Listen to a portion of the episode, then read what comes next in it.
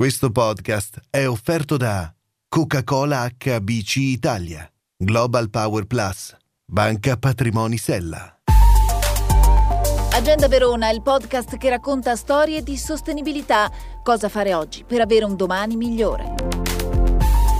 Vi stiamo parlando dunque da alcune settimane di vari sistemi alternativi come fonte di energia per poter sostenere eh, ambientalmente eh, l'impatto che eh, produrre questa energia può essere per il nostro territorio. Siamo qui alla Santa Marta perché vedremo un esempio di quello di cui vi parliamo adesso che è la geotermia. Enrico Castellaccio che è presidente della società di geotermia di Verona, al quale la prima domanda è cos'è la geotermia? Eh, la geotermia è il calore proveniente dal sottosuolo è un'energia ancora poco conosciuta, soprattutto poco sfruttata. Attualmente viene sfruttata una geotermia chiamata bassa entalpia. Eh, questa bassa entalpia vuol dire recuperare calore dal sottosuolo a temperatura chiamiamola banale che va dai 14-12 gradi di temperatura a profondità ampiamente compatibili entro i 100 metri. Nel veronese abbiamo due o tre possibilità per recuperare questo calore. Allora, attraverso sonde geotermiche verticali, che non sono altro che degli scambiatori di calore nel sottosuolo, profondità mediamente sui 100 metri di profondità, oppure recuperare calore dall'acqua estratta dal sottosuolo, portata in superficie e con degli scambiatori di superficie. In tutti e due i casi si utilizzano pompe di calore, pompe di calore che utilizzano elettricità.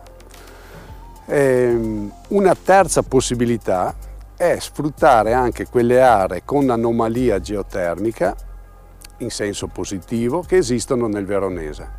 Cioè ci sono delle aree incentrata una su Caldiero, l'altra su Sant'Ambrogio di Valpolicella, Pastrengo, eh, la Zise, dove abbiamo temperature di acqua nel sottosuolo che arrivano, passano dai 30 e arrivano fino ai 52 gradi di temperatura.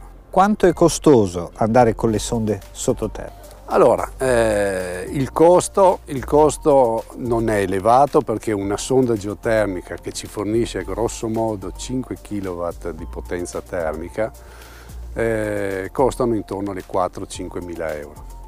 Tenga conto che un appartamento normale di 120 metri quadrati richiede dalle due massimo tre sonde, quindi siamo intorno a 14-15 mila euro di spesa.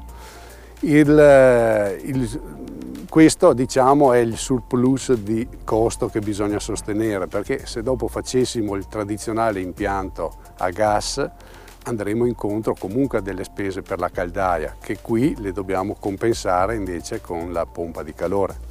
Se il prezzo non è così svantaggioso, perché non attecchisce il sistema?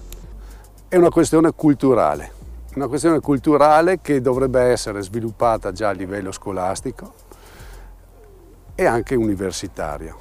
Ehm, il secondo motivo è che dietro a questa diciamo, inconsapevolezza di questa ricchezza che abbiamo nel sottosuolo eh, c'è anche la normativa che non ci porta a vantaggio. Auspico che ci sia anche una revisione da questo punto di vista, eh, per cui magari con mh, mm, questa possibilità di usare il geotermico eh, in modo migliore rispetto a un tempo, magari anche la normativa regionale eh, possa adeguarsi forse ai tempi. Ecco.